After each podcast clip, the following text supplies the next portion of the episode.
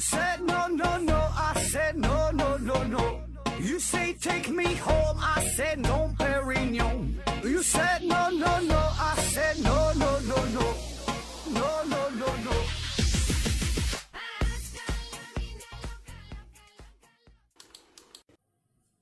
拼命探索，不计后果。欢迎您收听思考盒子。呃，这期呢是一个番外篇的节目啊，没有奖品，大家呢可以安心的听节目了，也不用转发，不用打赏，也不用留言啊，安心的听，安心的睡就行。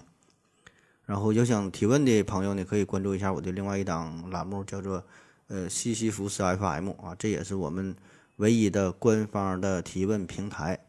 嗯，就这期你听到的所有的这些问题呢，也都是来自于西西弗斯 FM 上面的这个留言听友的问题啊。呃，因为这期就问的比较多嘛，这期是上回这积攒了一个月的这个这个问题了，是专注解惑三十年那一期的回答，问题比较多啊，所以呢，咱是分两期解答，这是第一期节目。呃，另外再说一下，就是呃，可能有一些听友会问一些比较无聊的哈。呃，没有水平的、没没啥意义的问题，但是呢，我仍然要念出来哈。原因就是说，如果我不念的话呢，这个提问者可能以为我没看到、疏忽了啊，所以呢，他还会接着问哈。所以呢，我会非常礼貌性的，呃，把我整理到的这些问题都一一的读一下啊。我觉得好玩呢，就多说几句，多解释一下；觉得不好玩呢，就一语带过啊。当然了，如果你这个留言比较晚的话啊，比如说你昨天问的，那我真就看不到了啊。呃，你就可以继续在下期节目里再问啊。好了，下面正式开始。嗯，第一个问题，三零八幺零八 F C Y M 提问说：盒子老师啊，不算提问，留个言吧。思考盒子中节目，呃，都听过一遍，有的听了两遍。这一档节目最近才发现也听了一遍，呃，有的原来听过才知道在这提问。老师讲问题的深度和思想在我心中排行第一。确实，一些人的思想最重要，确实一个人的思想最重要。比如。学习啊，只要思想上想学习，其他的都是细节问题。最近四期参加抽奖，中了两次奖，每次都是两件大礼品，非常感谢。看到震撼的很多，最小作用量排第一，它可以解释光的三大定律：水往低处流，电也往低电位流等。有一期中，何志老师说地球上的纬线是平行的，这是不对的。所有的纬线只有赤道是直线，其他的纬线不是直线，更谈不上平行。括弧直线的定义：两点间最短的距离除赤道除赤道外，所有的纬线不是最短线，因为没有过圆心。啊，非常感谢这位朋友的留言和指正啊，也感谢他大力支持啊，要恭喜他能中奖。嗯，说这纬线这事儿哈，这个行，这确实我说的不对哈，但是说。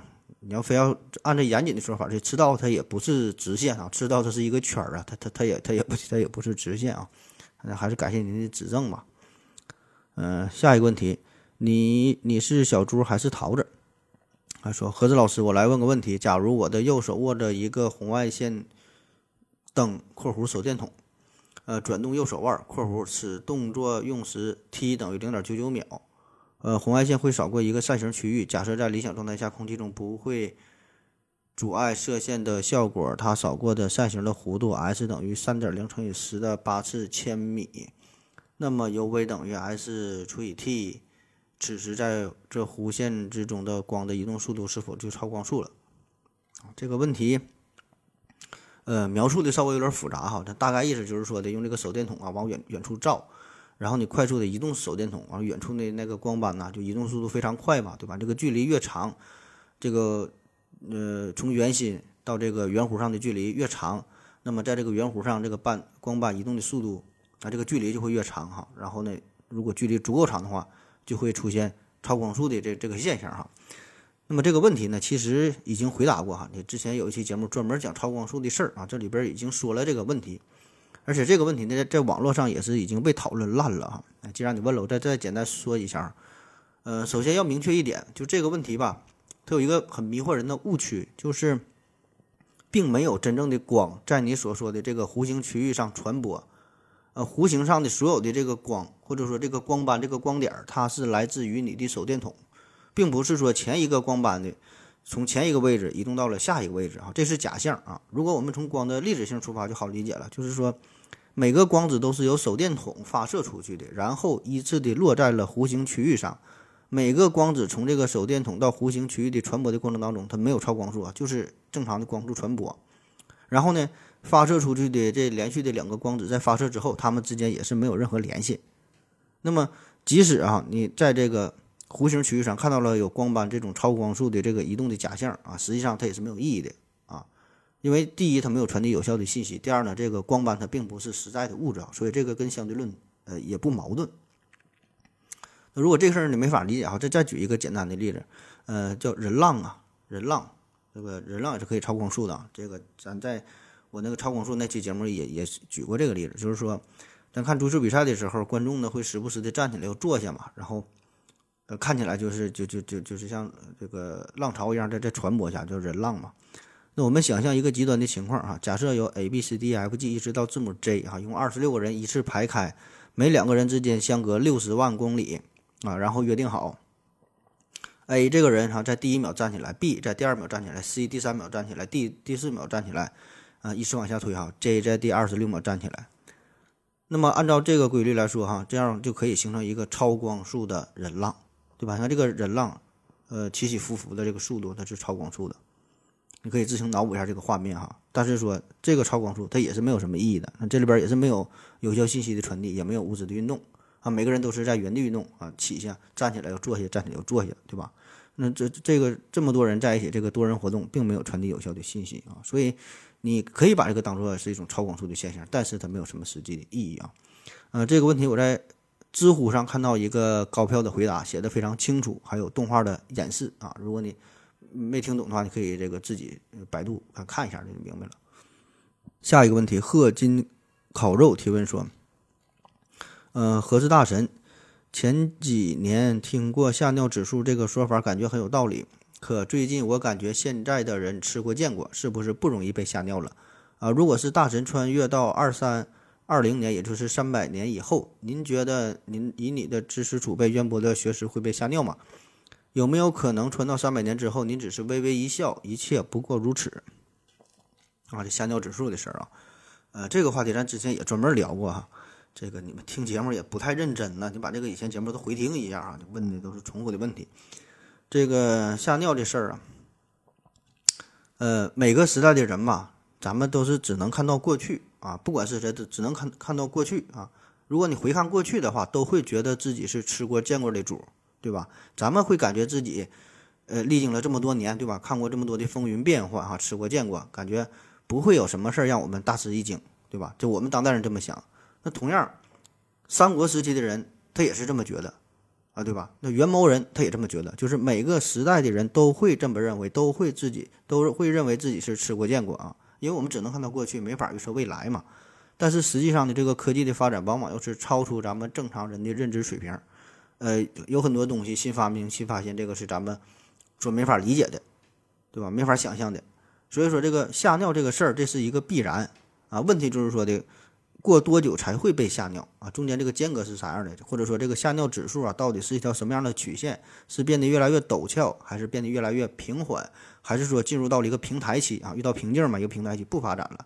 那么就像你说的，再过这个三百年，咱们也不知道究竟是科技被锁死，还是说迎来这个科技起点的大爆炸。那么如果是被锁死，过了三百年啊，那个时候的生活和咱们现在生活，呃，可能没有什么本质上的区别啊。就像是唐朝人啊穿越到了宋朝啊，感觉没有什么特别的，对吧？只是觉得很新奇、很神奇，但是说不会被吓尿，没有没有那么那么吓人，对吧？那如果真的是科技大爆炸的话，那就别说是三百年了，可能一百年的跨度、十年的跨度。都会把人吓尿，对吧？所以说这个就是看这个这个吓尿指数这个曲线到底是怎么变化了。那么如果让我来预测一下，说这个以现在二零二零年为基准的话，穿越到三百年以后，到了二三二零年，呃，我觉得我应该不会被吓尿哈。倒不是说因为什么知识渊博呀，什么什么学识水平，主要是呃，毕竟我是一个泌尿外科大夫啊。下一个问题。嗯，听说树的年轮一年长一圈，这个圈是具体哪一天长的？啊，这具体哪一天长的？这玩意儿它不是说的突然哪一天长出来，就就就就就，呃，形成一个年轮啊。这玩意儿它是一点点长，一点点积累的。呃，首先咱得整明白这个年轮呐，它是怎么形成的。这个年轮呢是由于植物主干部分的细胞生长速度明显的差异而形成的一个环状的纹路。就啥意思？这个植物在不同的时间，它长的这个快慢不一样啊，所以这细胞的长的速度不一样啊，形成的效果呢，看出来就是一圈一圈的。那为啥说它生长速度不一样呢？主要原因就是因为这个气温和水分的变化。说白了就是咱四季啊，这季节的变化啊，当然也不一定是四季哈，有的地方就是这个这个旱季和雨季啊，两个季节的变化啊，只要有变化，这个树木在不同的时期生长的速度就会有快有慢。长得快的时候呢，这个木质相对比较疏松嘛，那长得慢的时候，这个木质呢就比较致密。那么这样呢，这种变化呢就形成了年轮啊。所以说这玩意儿它并并不是说。突然某一天一下长出来的，就像人变老的话，你说这个白头发，对吧？长白头发，长皱纹，那你说它是哪天长的？它它它一不留神哈，潜移默化的，慢慢它就长出来了。下一个问题，右手螺旋提问说：高淀粉含量食物和高升糖指数食物有什么区别？吃一碗大米饭，吃一碗大米做成的大米饭和吃一碗大米做成的粥有什么区别？如果说粥是垃圾食品，那么大米饭算不算垃圾食品？啊，这关于吃的问题啊，呃，这个高淀粉含量的食物呢，就是指那些淀粉含量比较高的食物。你看咱这个解释啊，多么严谨。比如说大米、白面、土豆、地瓜哈，这些东西都是高淀粉含量的食物啊，淀粉含量比较高。那高升糖指数的食物，就是指那些提升血糖比较快的食物呗。比如说很多水果对吧，西瓜呀、荔枝啊，还有这个蜜蜂啊、蜜蜂、蜂蜜啊、白糖啊、土豆泥呀。那么，当你进食这些食物之后，你的血糖就会一过性的快速的上升啊！网上随便一找都有这类的食谱啊。然后你说吃一碗大米饭和这个吃一碗粥有啥区别哈？都是大米做成的，这个区别它当然是有区别的了，对吧？你说这里边它水分不一样啊。那么你去饭店，你你你你点点菜的时候，你要一碗扬州炒饭和一碗八宝粥，它也不一样，对吧？当然了，这个咱从这个营养的水平，从摄入的这个水平来说呢。如果对于一个正常人来说，可能哈，从食物能量摄取的角度来说，它没有太大的区别，对吧？你吃到肚子里都是给你提供能量啊，虽然口感味道可能是不太一样，但是如果说考虑到你的第一个问题，就是说这个升糖的问题哈，那么对于呃糖尿病人来说的话，他的这个。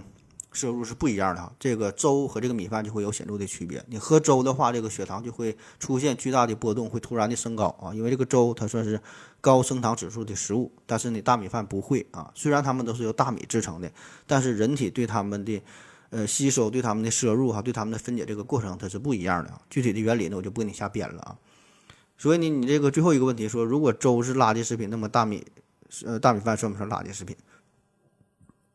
首先呢，我觉得这个并没有人说这个粥是垃圾食品，谁谁敢说粥是垃圾食品？这个假设本身它就不成立啊！食物这个东西，只有爱不爱吃，只有适不适合吃啊！反正我是不能接受说把任何一种食品说成是垃圾食品，对吧？就是说你同样的原料，然后呢加工工艺不同啊，制造出来的得到的这个食品呢，最后呢它也不一样啊！就比如说臭豆腐，那很多人不爱吃啊，很多人爱吃。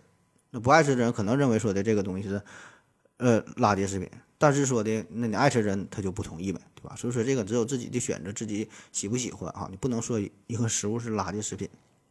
而且咱就是退一万步讲，就算是说你这这个这个臭豆腐说它是垃圾食品啊，如何如何，但是你也不能由此推导出豆腐就是垃圾食品，对吧？这俩也没有什么因果关系。所以说你你这个粥和这个米饭进行这么比较，我觉得也是呃不太适合啊。下一个问题，贺金烤肉，嗯，说何志大神好，我提了好几个问题，这期就不再提了。这你刚才这不刚提完吗？啊，不能让大神太累了。您在第十六期提前祝大家，提前祝大家过年那啥，回答的真到位。你真的能探测人心吗？好多话说到了点子上，真的佩服大神，祝你节目越办越好。如果喜马拉雅有主播排名啥的，朋友圈喊一声，会有会有好合资大神的。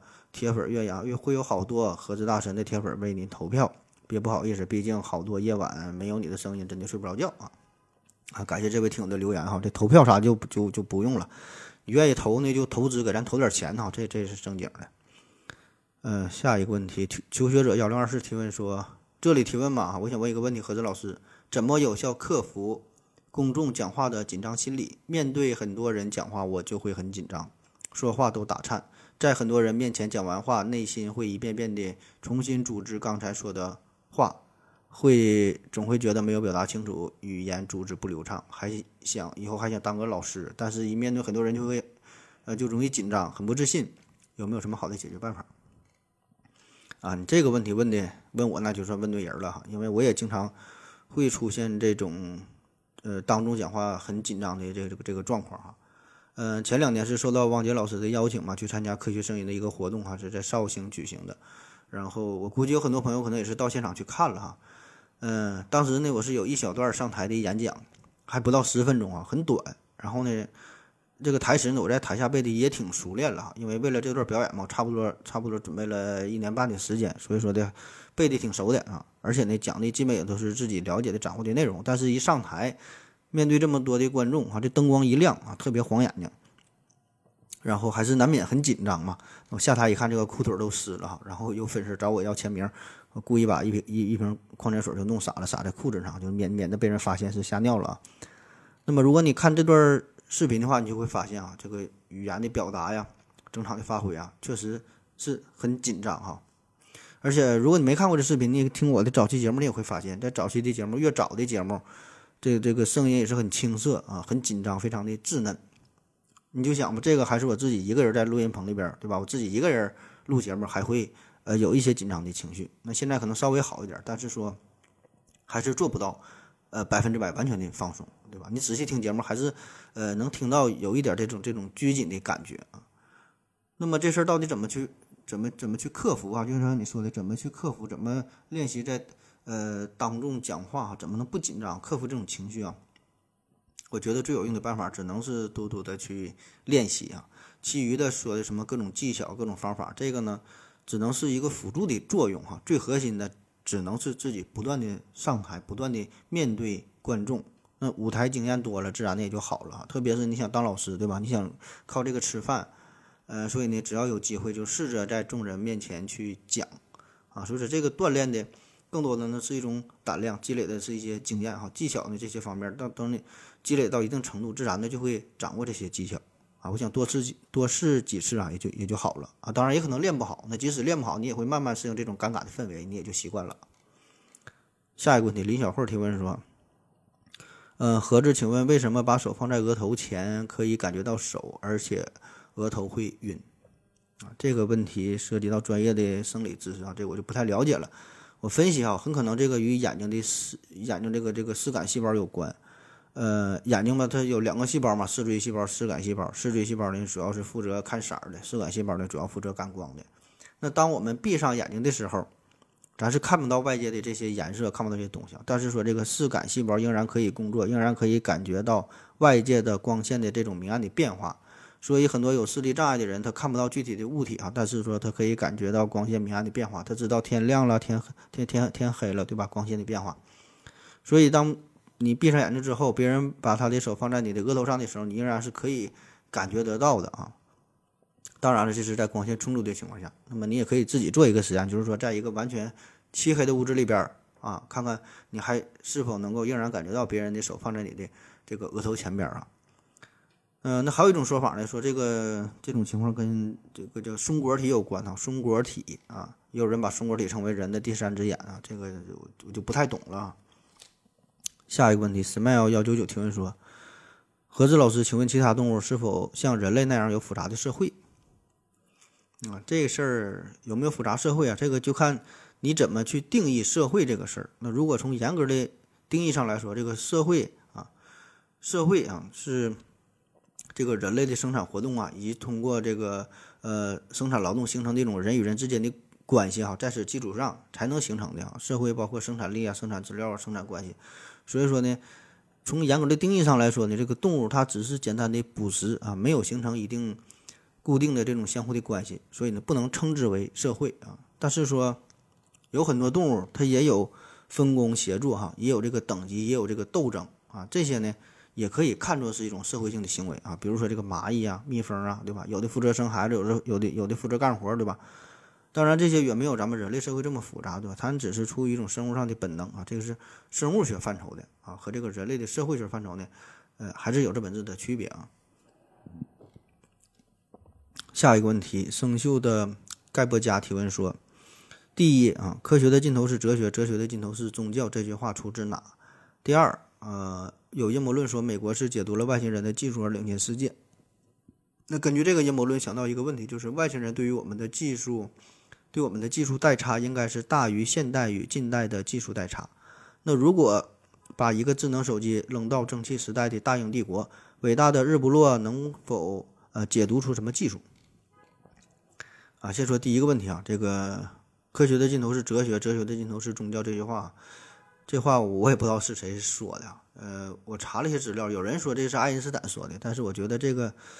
并没有，并没有找到可靠的信源，我也不得觉得爱因斯坦都说不出这种话。第二个问题，这个阴谋论这事儿哈，阴谋阴谋论这事儿，咱咱咱就不谈了啊。这既然是阴谋论嘛，对吧？你你也没法证明，也没没法去证伪，对吧？你有人总有人说这个这个是个阴谋。说说这个技术代差的事儿，就是，呃，确实哈，如果两个文明之间有着很大的文明的等级差别，那么这个。高级文明对于低级文明的技术输出，很多时候是无效的。就是说，低级文明你根本都无法理解，他看不懂啊。你别人教你这个东西看不懂啊。就比如说，咱可以假设一下，嗯，高级文明呢一直，呃，都在对我们这这个咱地球上就是咱是低级的，外星人他是高级文明，他一直对咱们进行一个技术输出啊，在我们释放给我们释放信号，怎么释放的？他们一直在规律地改变着太阳的活动。啊，每十一年就让太阳爆发出太阳黑子，对吧？这个已经是很明显的暗示了，就算明示了啊。因为在太阳系里边就来说，这个太阳那是最最最明显的一个标记，对吧？非常耀眼，对吧？这这都能看着它在太阳系里边。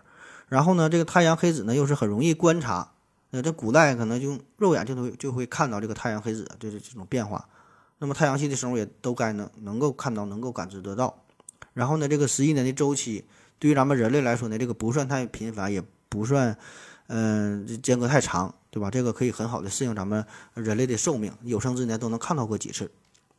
但是说，对于咱地球人来说呢，这种活动哈，我们始终没能破解这个信号背后的具体的意义，没法理解高级文明的信息啊。当然，我举的这个例子就是，呃，可能极端一些啊，就是为了便于理解啊。那么，对于你的问题说，这个智能手机扔到蒸汽时代啊？呃，我估计是不太可能解读出这种这种技术，就相当于说咱们现在看这个太阳黑子一样啊，就是说，呃，那时候你看电还没整太明白，对吧？所以你你拿一个智能手机，这个这里边什么信号啊，什么五 G 啊这些，对吧？它根本是呃没法完全去去去理解的。好了，咱休息一会儿。我要跟正南去尿尿，你要不要一起去啊？我也要去。哎，风姐。我要跟正南、阿呆一起去尿尿，你要不要一起去啊？好了，呃，喝了喝了口水回来，咱们继续聊啊。呃，下一个问题，虚空奥利给提问说：何志老师，根据相对论，大质量物体会使时空弯曲这一说法是假说，还是说已经被证明了？啊，这事儿已经被证明了哈，这事儿一百多年前就已经被证明了。呃，在太阳系里边啊，这个太阳那是质量最大的一个物体，所以说。也是我们能够观测到的，我们能够测量的，离咱们最近的哈一个产生时空弯曲的最好的一个一个选择了。所以呢，在这个日食的时候啊，进行观测就成为了验证相对论最好的一个办法啊。因为平时的话，这个太阳光太耀眼了，那么你这个光线非常弱，跟太阳一比，对吧？所以你想看也看不清楚。这个爱因斯坦呢是在一九一五年提出的广义相对论。那么在一九一九年五月二十九号，哎，正好在非洲和美洲地区就出现了一次日全食，这个机会很好啊。那当时呢，这个爱丁顿啊，是他在他的带领下，皇家天文学会和皇家学会啊，组织了对这次日食的观测。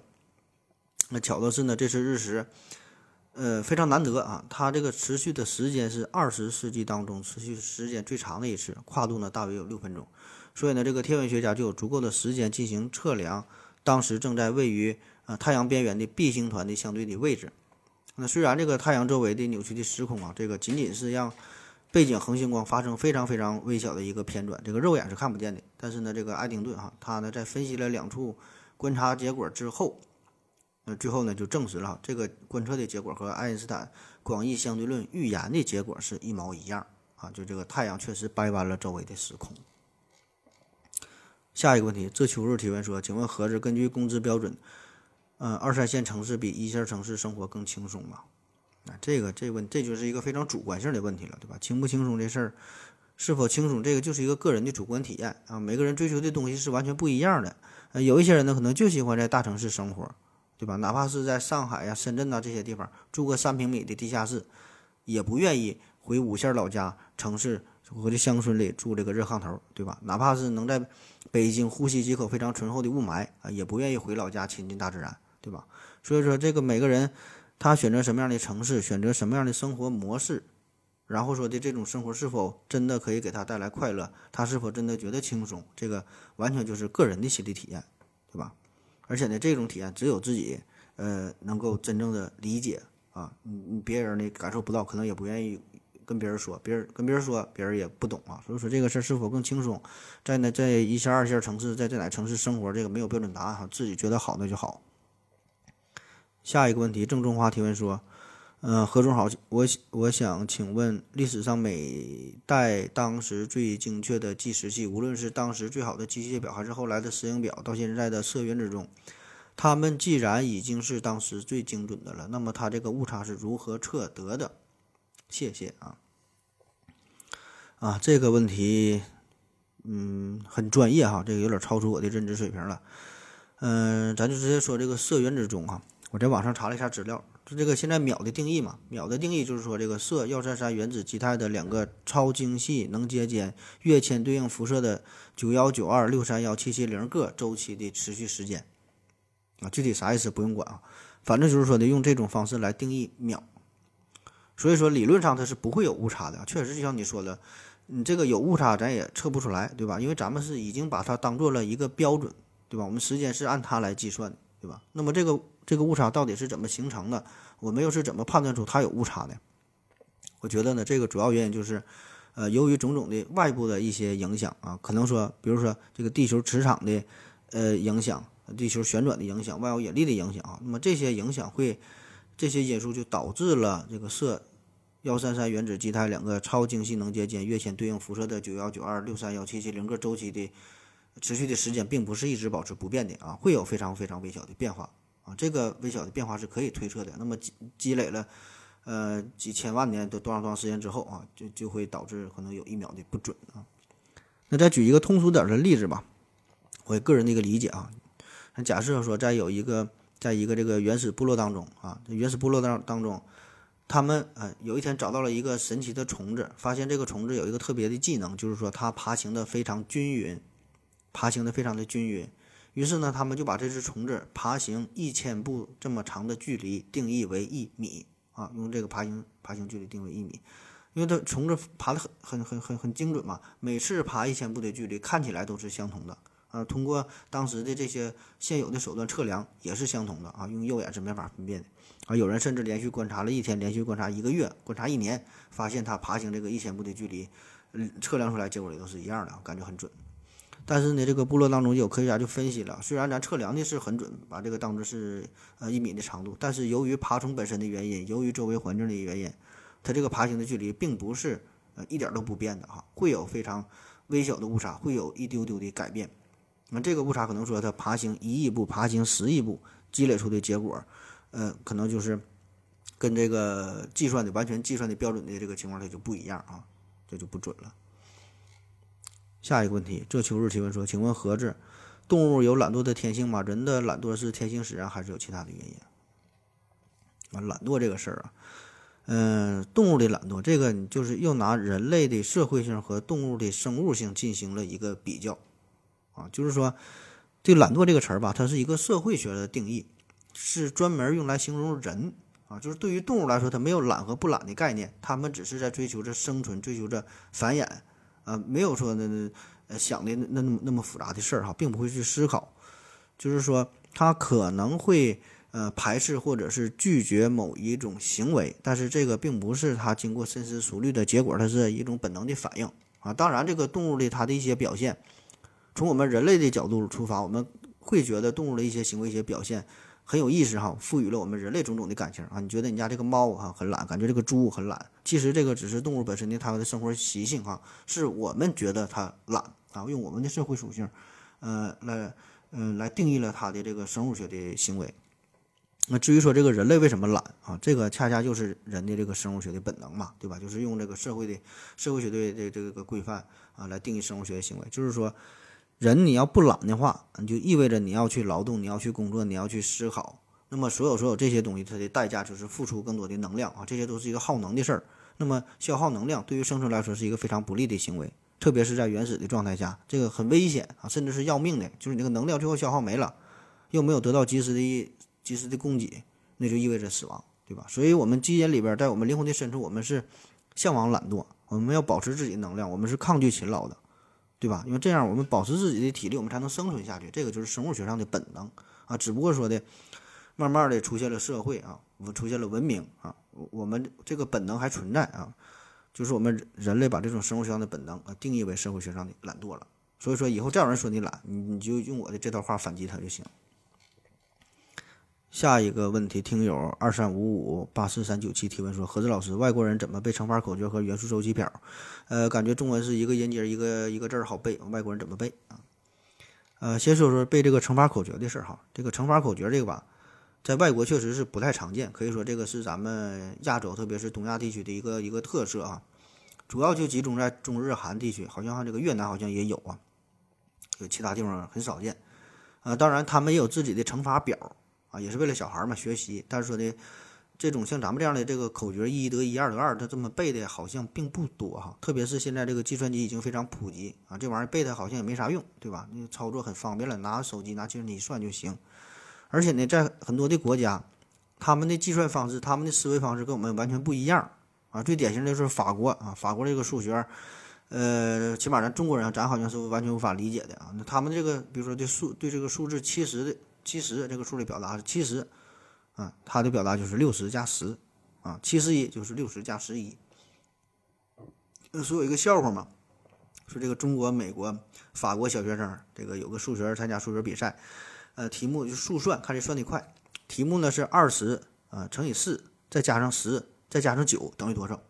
啊，法国小孩第一个抢答，说答案等于二十乘以四加上十加上九。啊，你可能没听懂啊，因为这个在法国人当中，他这个九十九就是这么表示的，就像之前咱说这个七十嘛，就是一个数加另一个数，他这个九十九就是二十乘以四再加上十再加上九啊，这就是他对于九十九这个数的理解啊。当然，这里边咱没有嘲笑人家法国人的意思啊，这个毕竟在数学史上，呃，法国数学地位相当之高啊，梅森、费马、帕斯卡、勒让德、拉格朗日、拉普拉斯、蒙日、傅立叶、柯西、嗯、加罗瓦、彭加莱、韦达、笛卡尔、波松啊，随便拿出一个。都能把数学专业的大学生给搞死啊！这个法国确实是一个非常盛产数学家的国度啊。呃，我觉得可能也恰恰是因为他这种非常奇葩的对于数学的理解的方式，咱们常人无法理解这种形式，才让他们对于数数学有着更深刻的体会哈，才能出现这么多的数学家啊。所以说，背不背乘法口诀这事儿呢？呃，根据每个地方的文化、每个地方传统不一样啊，所所以人家有人家的理解方式，可能人家就不用背这个乘法口诀，人可能是背的背点别别的什么小窍门啥的。呃，第二个说这个元素周期表啊，元素周期表这个老外也得背元素周期表啊，可以上网搜一下，叫《外国的这个元素周期表之歌》啊。当然这个单词很复杂，我是一个不认识啊，就不给你念了。嗯，下一个问题，这几个字我不会读。提问说，何总，当博尔特跑百米到最后冲刺时撞到了一块钢板上，他能被撞死吗？这得看他怎么撞了。这个，这个咱可以反过来计算一下啊。你看这个博尔特跑百米的速度，嗯，九秒多嘛，对吧？百米速度大约呢换算一下，就是一秒能跑十米啊，十一米左右，十一米左右。嗯，换算成这个这个呃公里每小时，就是大约每小时能跑三十六公里。那反过来呢，咱可以理解一下，就相当于博尔特不动啊，有一辆时速三十六公里的汽车撞向了他，对吧？那么至于这个能不能撞死啊，这个就得看具体撞的位置撞在哪儿了。但一般来说，我觉得这个速度，呃，存活的机会还是蛮大的啊。下一个问题，毛毛虫面包糠提问说。呃，李医生，我是一位初中学生，我物理学我物理学到了浮力，课本上说浮力的产生是因为物体的下表面受到的压力大于上表面，其他方向的压力都抵消了，所以浮力向上。呃，课本上用的是正方体作为例子，但如果物体是不规则物体，这个书上并没有说呃，如果物体不规则的话，书上所说的上下表面就无法定义了。那其他方向的压力我也没看出来怎么能够抵消。李医生能否从压力的角度来分析一下浮力为什么向上啊？呃，浮力的问题啊，这个是是初中咱都学过的一个问题。呃，对于不规则物体在这个液体当中受力分析这个问题吧，呃，确实稍微有点复杂哈，可能超出了一个一个初中二年级学生的这个知识水平啊。呃，这个得用上微积分的思想了，得用上微积分的思想。但是说微积分这事儿，我就不跟你说了哈，毕竟我也不会啊。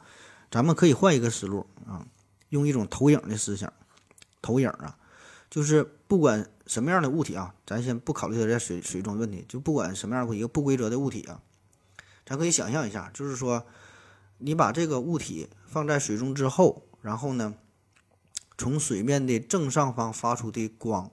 照射之后形成的这个物体的影子和这个从水面正下方发出的光照射这个物体形成的影子，它是一模一样的，啊，不知道是否理解了？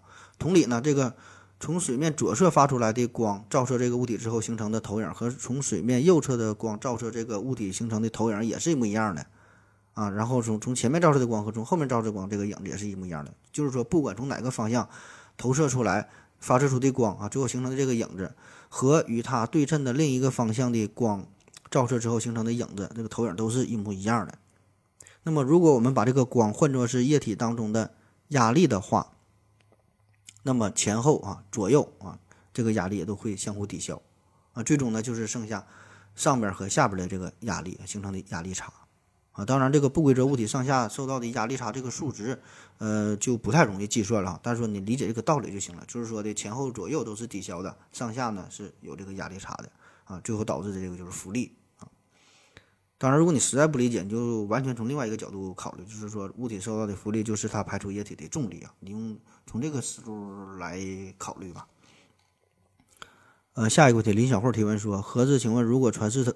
转世投胎存在的话，那么永生的生物怎么办？比如说水熊虫啊，呃，这个问题啊，首先这个转世投胎这个事儿存不存在，这事儿并不好说哈，没法去证明啊，没法去证伪，更多的是存在于一个宗教层面，这个宗教宗教层面的事儿了。那第二，你说这个水熊虫啊，水熊虫说永生生物怎么办？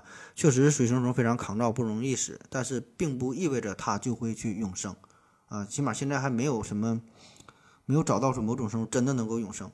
对吧？那么这个呢是一个科学范畴的事儿，对吧？所以说你这两个假设是用一个宗教宗教的一个大前提，然后去考虑这个呃科学上的事儿哈，这这这个问题本身呢就不成立了。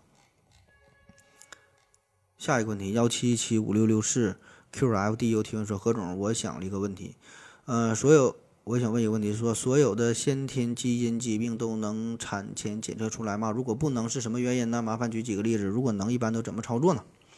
啊，这个问题就比较专业哈，医学的事儿，你就去正经的医院找个正常的大夫啊。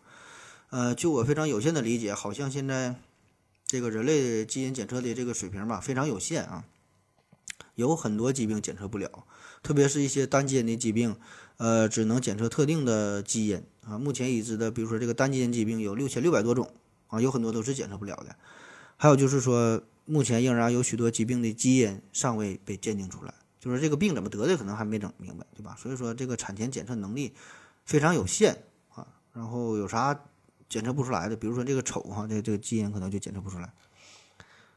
下一个问题，虚空奥利给提问说：何子老师怎么看科幻小说《三体》中的科学假定？比如小说中降温打击给出的定义啊？估计他写错了，应该是想问降维打击吧？啊？呃，《三体》小说哈，《三体》这个小说确实很牛逼哈。虽然我没完整的看过，但我觉得很牛逼啊。这个《三体》中很多的科学假设，呃，我觉得也都挺好的。这个科幻小说吧，这个分为很多类哈，比如说有太空歌剧、未来史诗、技术伦理、文明伦理、赛博朋克、蒸汽朋克、时间旅行、超级英雄、反乌托邦、战争幻想、末日灾难等等很多的类型啊。然后呢，也有按照其他的标准来分哈，最简单的就是分为这个软软科幻和硬科幻嘛。硬科幻呢，就是以目前的这个物理学啊、生物学、呃、化学、天文学、心理学、医学等等啊，以现有的这些科学知识，以这个呢作为基础，然后呢进行严格的基础推演，然后呢对未来进行预测，啊，然后呃描写很可能实现的这些新技术、新发明啊，给人类社会带来的一些影响啊，这个叫硬核科幻。那软科幻呢，它的这个情节和题材呢，更多呢是集中在哲学啊、心理学啊、政治学、社会学，集中在这方面。那么它的这个科学技术和物理定律啊，对它对这些的依赖性可能要差一些。那么我觉得这个《三体》呢，它它的这个设定很多的科学设定呢，就是挺硬核的，算是硬硬科幻哈。呃，它这里边的呃很多假定都是依托于一些物理基础啊，比如说你看人家这个名儿叫《三体》嘛，《三体》本身这就是一个经典的呃科学问题，对吧？就庞加莱很多科学家的数学家都都研究过这个事儿嘛，对吧？《三体》。再比如说这个黑暗森林法则，那虽然这个不是大周的原创啊，但是说经过它的完善，经过它的呃润色啊，经过它的推广，让很多人了解到了这种宇宙生存的一一种一种一种思想啊。再比如说你提到的这个降维打击。啊，这也是一个很好的小说素材，对吧？同样也是有，呃，深厚的理论依据，对吧？因为咱们夏天都打过苍蝇，打过苍蝇，拍苍蝇过程，这就是一个降维打击，就是我们试图破坏苍苍蝇本身的三维空间结构，使之在非常有限的时间内向无限的二二维平面进行拓扑展开，对吧？这样就使苍蝇失去了原有的生物活性。你看这个拍苍蝇的时候，说的这么牛逼。当然，这个《三体》里边，它也有一些。呃，天马行空的这种想象，就是超出了现代人类所能理解的范畴啊。比如说里边这个水滴的设定啊，质子的设定啊，还有什么反物质引擎啊，对吧？这些，离我们的现实生活，离现在的这个这个这个科学理论啊，呃，还是比较遥远的，对吧？这个可以说是科学基础并并不充分了，这就。但是说作为小说来说，这些想象、这些设定还是非常精彩的。所以总体来说，我是。呃，对《三体》当中的这些科学设定是比较支持啊，就是比比较认可的，很好。下一个问题，smile 幺九九提问说，嗯，何志老师怎么看待卖肾买 iPhone？为什么会有人啊会会有人觉得后者的价值比前者大啊？给我们聊聊价值观的一些事情吧。这个卖肾买 iPhone 啊，这个事儿吧，这种说法我觉得更多的呢，只是一种夸张的一种一种比喻啊。就是说，在现实生活当中，这种事儿，起码说并不常见嘛，对吧？你不能说完全没有，确实有啊，新闻有报道，但但这个一定是个例啊。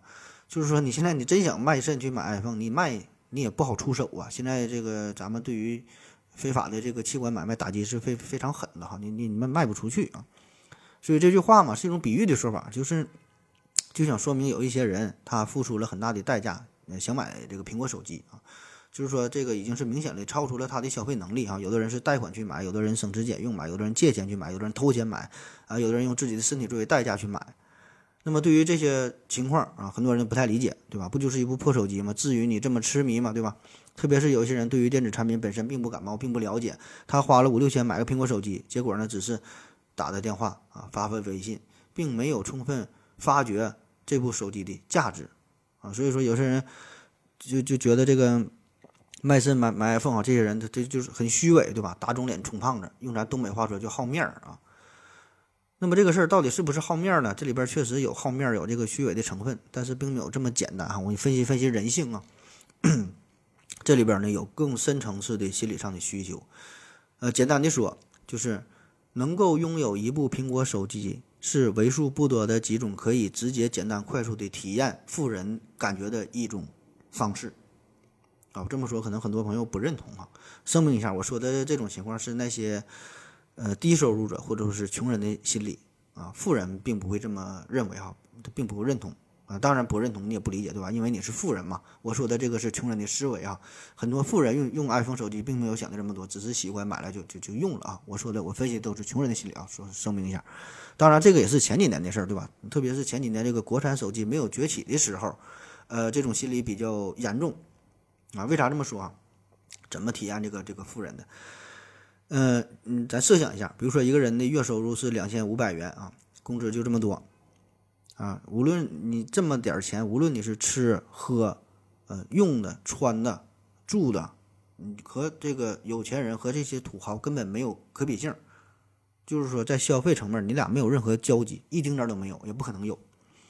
那么这个。一部苹果手机就提供了一个很好的机会哈，让你俩人有一定的交集，因为在手机消费领域来说，苹果对吧，那是顶级的。土豪再怎么有钱，他也只能买苹果手机，顶多买两个买三个，对吧？但也依然是苹果手机，啊，当然个别人用这个八八四八用这个维图啊，这个相对比较少，呃，不在咱们讨论范围之内哈。咱从大众的角度来说，这个苹果仍然是知名度最高、认同度认认同度最最最高的，对吧？所以一个穷人拥有一部苹果手机的时候，不仅仅是说给别人看，为了面子，同时呢，也可以给自己带来内心的愉悦和一种良好的体验，而且这种体验非常持久。你想想，一次投入，一次消费五六千块钱，对吧？可以长期体验。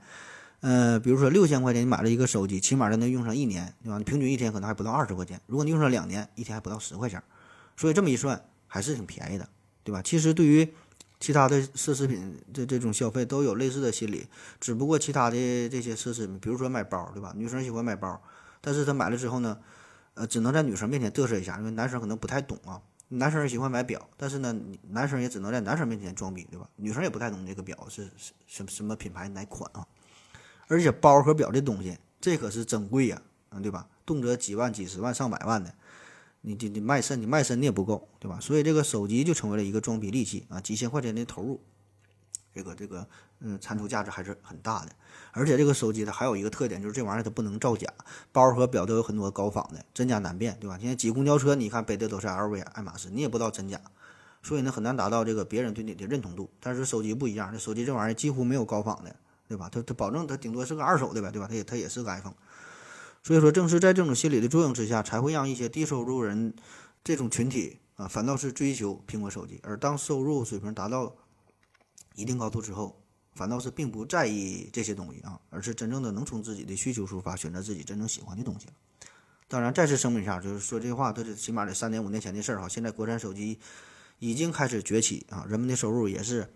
有所提高，消费观念也发生了明显的转变哈。现在，嗯，不管是苹果呀，对吧？现在华为很火嘛，对吧？小米还有蓝绿大厂，对吧？那大家对于这个这个手机的感情不像以前那么那么强烈，对吧？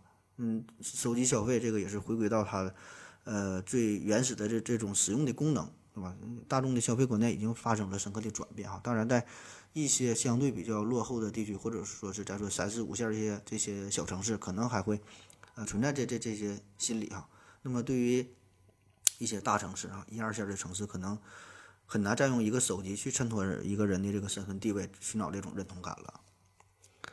下一个问题，海之卓提问说，呃，何志怎么看罗志祥的多人运动？我靠，这个我也想看呢，但是一直也没有在网上找到资源啊。这个有资源的，呃，可以私信告诉我一下啊，非常感谢。好了，咱再休息一会儿。我要跟正南去尿尿，你要不要一起去啊？我也要去。哎，风心，我要跟正南、阿呆一起去尿尿，你要不要一起去啊？嗯，好了啊，尿了个尿回来，咱们继续聊。嗯，下一个问题，夏庄提问说：何志老师，我想问一下，中国武术以前能打吗？如果是，为什么现在多演变成了不能实战的套路表演？呃，最近中国武术这事儿非常火啊，其实也火了很长时间了啊，主要就是因为。呃，徐晓东的出现，对吧？他和一大帮自称是武林大师，这这些高手纷纷过招，然后呢，往往是给对方打的鼻青脸肿的。所以说，呃，现在大家都是对中国武术非常好奇嘛，非常关心啊。然后也有一些人产生了一些质疑，就是说这个中国武术到底能不能打？那么我就谈谈我自己非常肤浅的看法啊。呃，先直接回答能不能打？我觉得中国武术是能打的，而且很能打。特别是在过去，你想想，在过去这个冷兵是冷兵器的时代。那真正的习武之人，一定是尽可能多的掌握，呃，各种兵器呀，呃，学习各路拳法呀，锻炼好自己的身体，对吧？因为那个时候，目的非常单纯啊，就是打人、杀人，对吧？就是不择手段。所以呢，你你真正的一个练家子，你得会用刀、会用枪、会擒拿、会摔跤，而且那个时候没有那么多规则啊，目的就是杀人哈。反正你技不如人，就得被人杀啊，这事儿呢就这么简单。所以他一定是能打的。你就看看现在这个武警，对吧？他要制服敌人。对吧？你看看他他的这个这个这个身体，你看看他这个技术，所以一定是能打啊。然后啊，在此基础上，慢慢的这个武术呢，就是有一些人总结出了一些经验技巧，形成了所谓的不同的门派嘛。那么再往后啊，这个武术的性质发生了一些变化，已经不再是为了单纯的杀人啊，而是有这个强强身健体啊这方面的需求。然后呢，又出现了一些这个表演的成分，对吧？有一些走江湖的，对吧？打靶是卖艺的，对吧？有些表演的成分。那特别是到了热兵器的出现，明显的就削弱了对于武者本身这个身体的依赖，叫武功再高也怕菜刀啊，更别说是机关枪了。所以这个时候，这个武术啊，已经明显的有别于最原始的目的啊，已经不再是打人杀人了啊，而更多的呢是出现在一些这个电视当中、电影当中，对吧？一些竞技节目的需要。所以这个时候，这个武术会变得更变得更加的花哨，更加的好看啊，形成了各种套路啊。所以说这个时候，对于实战的技巧反倒是下降，对吧？就有些。叫花拳绣腿嘛，打起来很漂亮，但真正打架谁这么打呀？对吧？保证是上几下就干死了，谁跟你磨叽大战三百回合，哪有那功夫，对吧？所以这个时候就变成了一种表演嘛。而我们咱们大多数人对于中国这个武术啊，对于这这这些了解，都是源于一些武侠小说啊、一些电影当中，对吧？特别是在嗯之前这个一些金庸的小说啊，还有这个成龙的电影，对吧？这些呢是得到呃。得到了一个很好的普及，让我们了解了这个武术，但实际上这些很多它都是假的，有很多是夸张的成分，对吧？要给我们带来很多的很多的误解啊。别说是降龙十八掌了，就飞檐走壁这事儿，我觉得它都不都不可信。你这个明显是违背了物理学原理，对吧？你再怎么牛逼，武功再怎么高，你也不能违背这个最基本的科学的这这个定理、科学的法则吧，对吧？你真有这能耐，你参加奥运会呀，那分分钟就能破的跳高跳远记录了。那么对于这些所谓的大师哈。我的态度就是说，嗯，你也不用说你是什么什么拳的创始人呐，呃，什么什么多少代传人哈，这些都没有用哈。就是最根本的，你到底你想干啥啊？如果说你想弘扬中华民族的传统文化啊，然后你对中国的武术史非常了解，呃，对于武术的文化这个内涵呢有深刻的理解，对吧？哪怕你不是什么继承人，也甚至说不会什么功夫啊，但是说呢，你很了解，你嘴上会说，不会动手啊也行，大家呢也会非常尊敬你，对吧？你给大伙儿。讲讲这个理论呐，哪怕讲讲这个关于武术的历史啊，普及一下相关的知识，对吧？也很好啊，大伙儿也尊敬你，也可以叫你一声大师。或者说你就很单纯，你就说我就是想赚钱，对吧？我开个一个培训班，然后让大家加入你的组织，然后大家一起跟你活动活动筋骨，锻炼锻炼身体，我觉得也无所谓啊，也是可以理解的，对吧？起码你得表明你的态度，就是说啊，我咱这不是什么特别正宗的武术哈，只是说强身健体啊，不能实战啊，咱和这个广场舞大妈。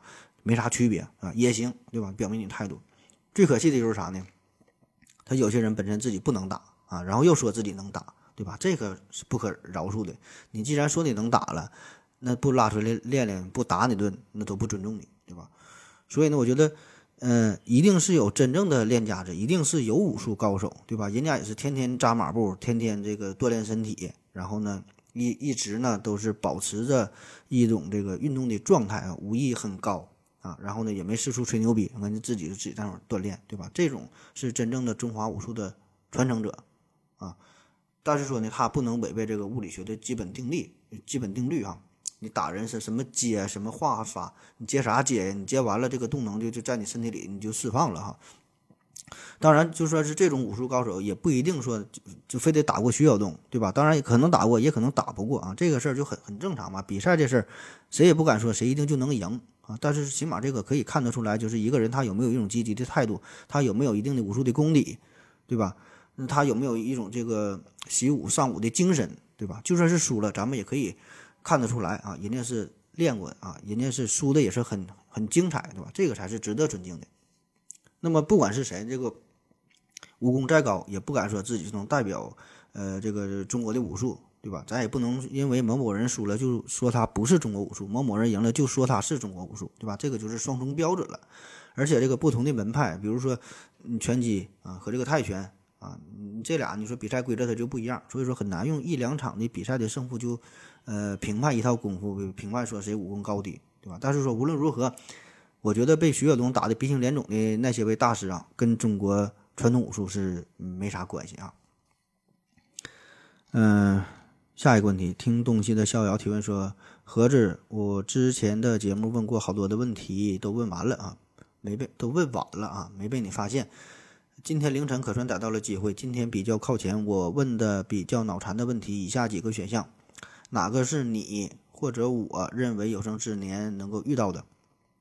第一，台湾回归了，台湾回归了祖国统一。第二，外星人、飞碟啥的都不再是秘密。（括弧今天）四月二十八号看新闻，老美又承认 UFO 的视频啊。第三，我国彻底超过了老美，成为全球最强。第四，人造肉彻底走上餐桌。第五，思考盒子和二零四九联合打造全网最强组合视频音频独霸全独霸全国啊。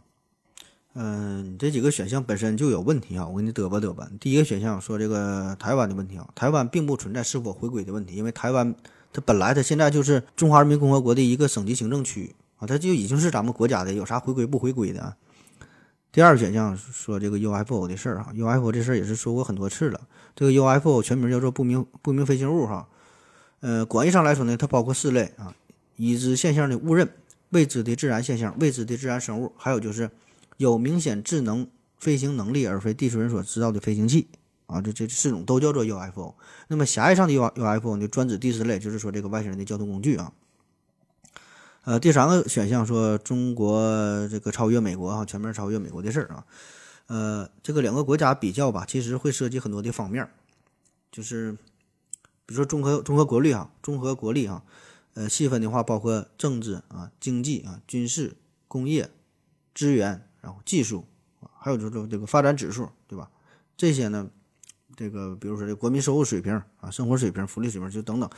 呃，比较的指标会很多，所以说这个国与国之间吧，这个比较非常复杂啊。有人说是经过这次疫情疫情洗礼之后，呃，对美国必然会造成造成非常严重的影响啊。说这个一次医疗领域的突发事件越来越明显的会影响到政治与经济啊，这也是我们崛起腾飞的一个好的时机啊，甚至说可以全面超越美国。呃，但我觉得还是还是不太可能说的这么瞬间就超完全超越美国，就是这种差距还是。很难在短时间内去去追上吧啊！而且我觉得这个特朗普吧，他的所作所为也不像咱们大家想象的这么简单哈。这个媒体的报道啊，你就一看一过就完事儿哈。这个背后的原因，嗯，保证不像我们看到的这么这么这么简单啊。第四个选项说这个人造肉的问题，说人造肉彻底走向餐桌啊，这个事儿很难实现哈。呃，我觉得这个倒不是什么技术水平有什么难度哈，因为这个。动物肉起码现在来说呢，还不是特别特别珍贵啊，大家还消费得起。而且呢，就是转基因食品，你看看出现了这么多年，仍然是充满争议，对吧？更别说是人造肉了。我说，我觉得这个短时间内是很难真正的走向餐桌。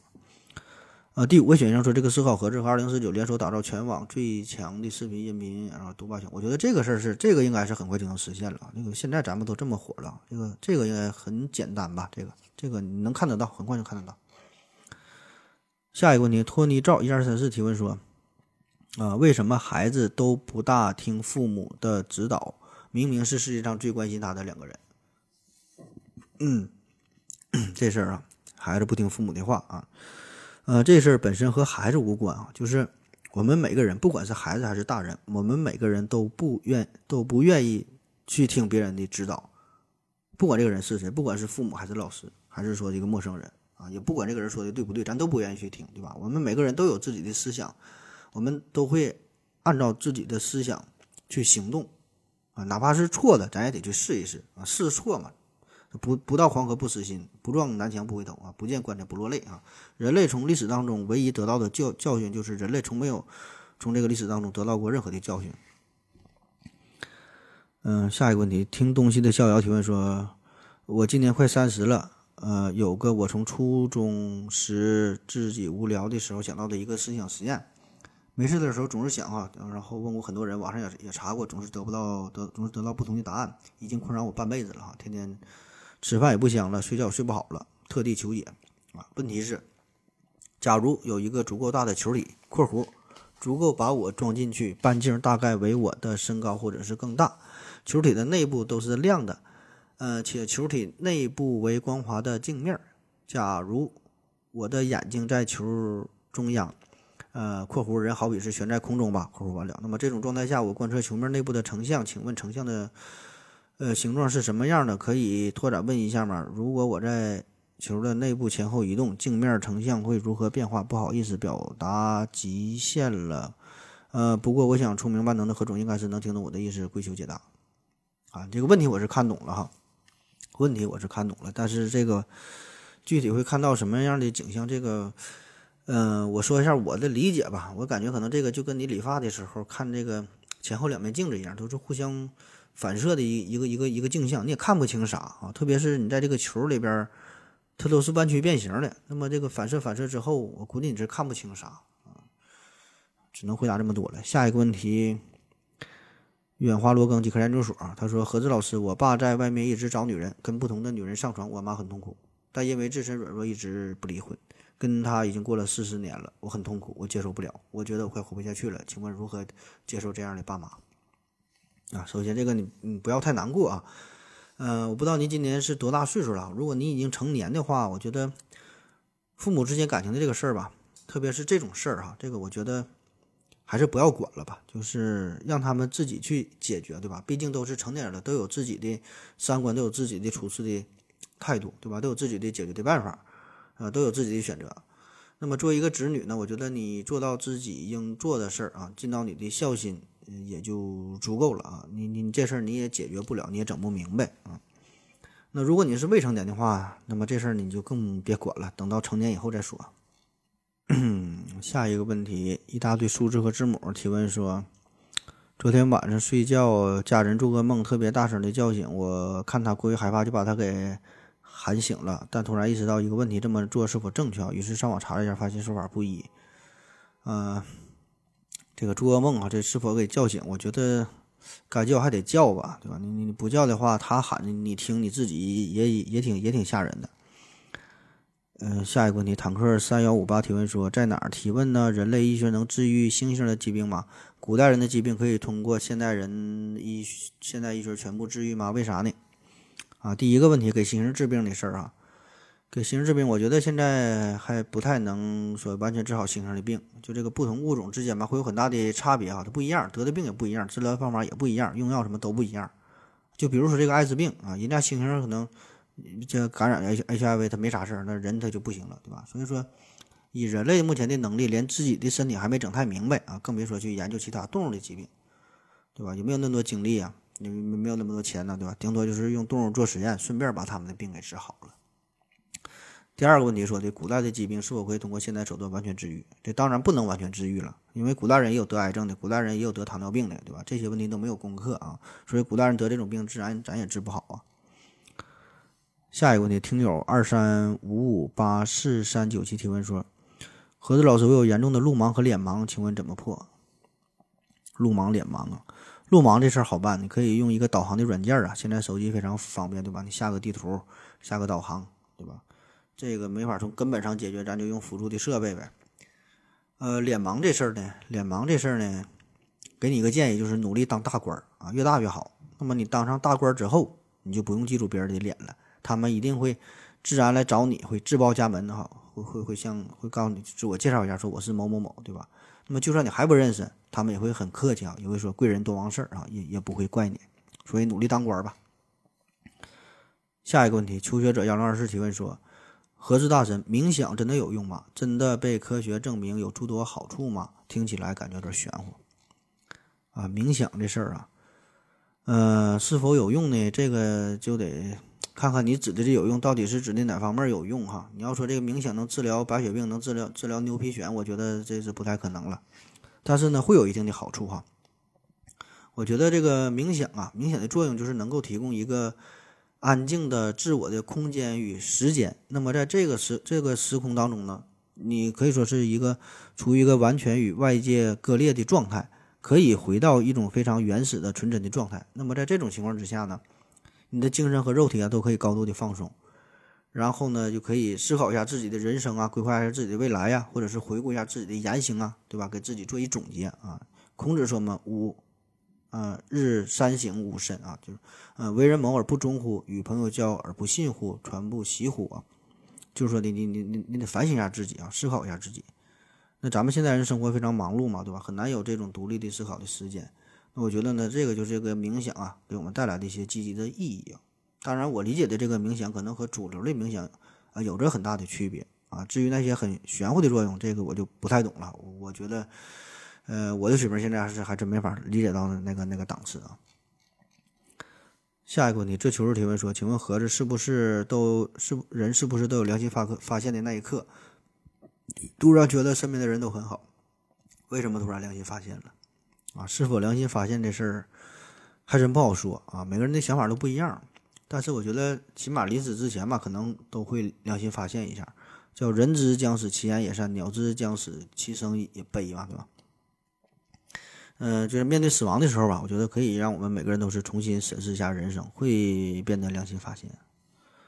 呃，下一个问题，听友二二四五二二九三提问说，请问合着能不能讲一下吸尘器的原理？啊，这个百度级别的问题了，自己上网找去吧。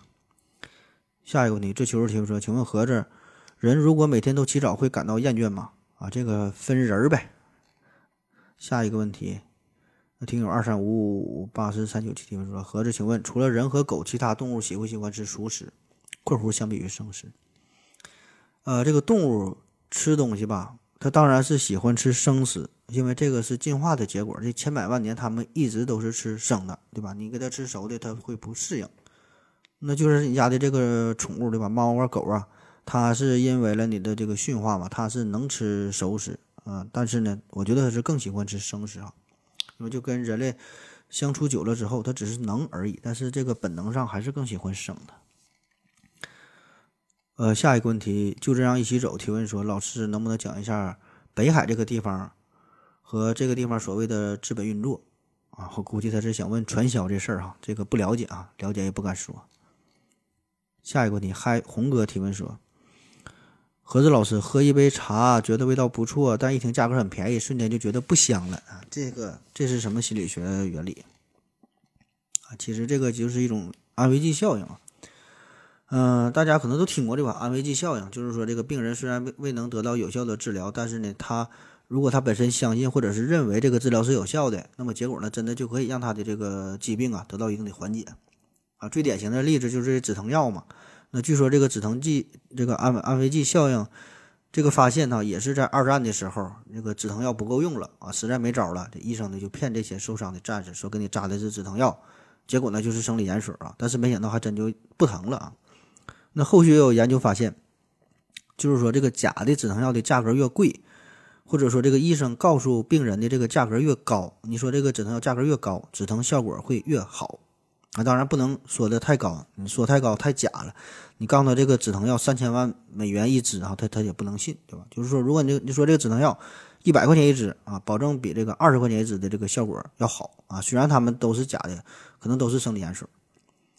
所以呢，你的这个问题呢，也有类似的心理学的这个这个作用，安慰剂作用，就是说，当你听到价格茶叶的价格之后，就会左右你的判断啊，以及对于茶叶味道的评判啊。说这个价格越高的时候，你感觉这个味道就越好；价格低，它它就不香了。下一个问题，嗯，i l l p c 版提问说：盒子您好，呃，量子物理学中为什么一个苹果加一个苹果等于一个香蕉？啊。这个一个苹果加一个苹果东西，呃，我并没有听过这个这个说法哈。然后我在网上查了一下，也没有查到相关的资料。我不知道这个您是在哪听的，说这个量子物理学当中一个苹果加一个苹果等于一个香蕉哈。这个先问是不是，再问为什么吧。下一个问题，Peter W H G 提问说：面瘫能针灸吗？能扎呗啊，啥都能扎，愿意扎你就扎啊。嗯，最好去正经医院找个正常的大夫这，你再咨询一下。下一个问题，试错过程提问说：合资老板黄延秋黄延秋事件到底怎么回事？我想听听您的看法。啊，这咱之前专门做过一系列这个节目，外星人事件呢，你可以听一听。咱聊的都是外国人的事儿啊，屠牛事件呐啥的，中国的事儿不太了解哈，也不敢说啊，整不好呢还得下架了哈，所以咱犯不上，尽可能不说了，咱咱咱就不说了。呃，小魏德提问说：盒子。有个疑问啊，我是谁那期中提到人体细胞会像特修斯之船一样不断的更新，但是呢，好像另一期节目又说这个心脏干细胞啊，说提到这个心肌细胞是不可再生的。那如此一来，是否就否认了前一结论是错误的呢？啊，这个逻辑是这样的，就是一艘船哪怕换了一个零件，它跟原来的船它也不一样了；一个人哪怕换了一个细胞，他跟原来的人也不一样了。啊，虽然有很多地方没换，但只要换了一个，它就不一样了啊，它是这个逻辑啊。不是说每个都得换。下一个问题，听东西的逍遥提问说：盒子大爷，呃，假如说一个天生的盲人宝宝生下来就被一个长相可恶的、呃长相邪恶可怕的外星人收养了，然后外星人利用外星科技让他重见光明，他看到的外星人的看到外星人的时候，会不会觉得害怕啊？我觉得不会害怕。下一个问题啊，最后一个问题了。这秋日提问说：请问盒子？呃，人都有轻微的受虐心理吧？为什么有些人受虐的时候会感到快乐？啊，这是你感到快乐了吧？这个，呃，关于性心理学的这个问题，我之前也聊过啊，聊过这个偷窥呀，偷聊过暴露啊，聊过这个这个黑丝啊，聊过很很多这方面的内容啊。呃，对于性心理学呢，是多少有一些研究啊。你说受虐这个事儿啊，受虐啊，人们之所以会在呃性活动当中受虐的方式体验更多的快乐，这个事儿吧，早就被注意到了，但是研究的呢，一直没研究太明白哈。最早呢，有人研究可能说呀，这个呢是由于在受虐之后呢，呃，得到一种安全哈，然后呢，安全这种安全和放松的感觉，让你带来更多的快乐，因为你受虐就是有危险嘛，那受虐之后就排除危险了，然后你就放松了，你就更快乐啊。嗯，后来呢，有更深层次的研究，就是说这个人类的性唤人类的性唤起啊，性就勾引你啊，人类的性唤起以及在这个性活动当中体验到的性愉悦的生理基础呢，这个呢，就是由于大脑，嗯，夫格核附近的多巴胺通路释放了大量的多巴胺和内啡肽啊，这个给你带来的快乐啊。当然，不仅仅是性活动会刺激大脑分泌多巴胺和内啡肽，人类的其他许多活动也可以同样促使你释放多巴胺和内啡肽啊。可以说，任何令人类感到愉悦和快乐的过程，都是激活了相似的大脑的结构，然后释放了这这这些激素。所以，这个疼痛哈，疼痛也是如此。疼痛呢，就是这样一个生理过程啊，可以唤醒。然后呢，就是人类在这个经历疼痛的时候呢，大脑也同样分泌了这个这个内啡肽，来提高机体的唤醒兴奋水平。这样的目的就是说，本身呢是想提醒身体做出防御或者是逃离，来避免进一步的伤害。然后让你进入到战斗状状态或者是逃跑的状态，本身这个是疼痛，呃带来的反应。所以说这个啊，对于一些人来说呢，这种轻微的受虐，比如说捆绑啊、蒙眼呐、鞭打呀、羞辱啊、滴蜡呀，那么这些活动确实是带来了疼痛啊。但是说这个同样导致了生理唤醒啊，促使大脑分泌了这个这个内啡肽啊。那么这个过程呢，就与这个性活动交织在一起，就增加了这个呃性感受的快感。俗话说叫痛并快乐了，对吧？这个词儿，这个确实是有一定的道理啊。嗯，但是提醒大家一下，这玩意儿呢，你别整太过哈，它安全第一啊，生命生生命是第一的，对吧？你这玩意儿整不好就失控了，你玩的整窒息呀、切割呀、这个穿刺啊，对吧？这些重口味的这些受虐活动，最好还是不要轻易尝试啊，很容易致伤致残，甚至存在着生命危险啊，很容易把你女朋友就给整漏气儿了啊。好了，感谢您收听，谢谢大家，再见。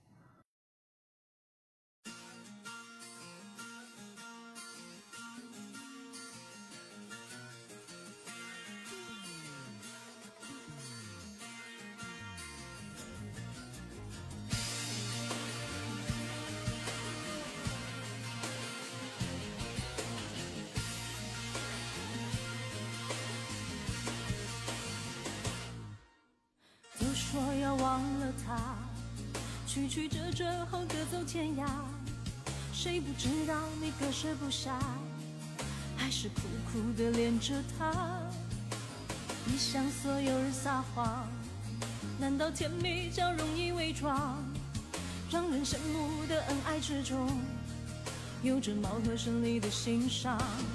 你应该大声说拜拜，就算有眼泪流下来，这一段心碎深深纠缠的爱就此忘了吧。大声说拜拜，能勇敢爱就勇敢散，那为爱死过的心，总有一天会再活过来。大声说拜拜，看究竟是谁离不开，别死守天长地久，海枯石烂，傻傻的情话。大声说拜拜，你别怕自己没人爱，这世界还是精彩，你又何必单恋一枝花？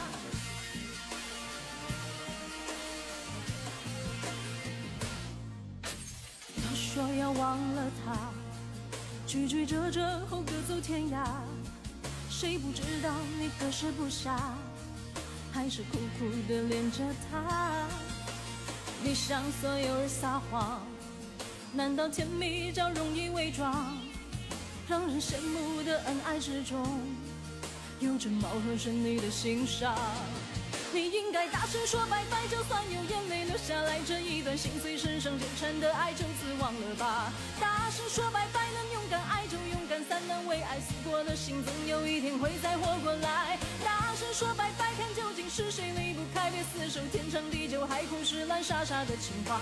大声说拜拜，你别怕自己没人爱，这世界还是精彩，你又何必单恋一枝单恋一枝单恋一枝花？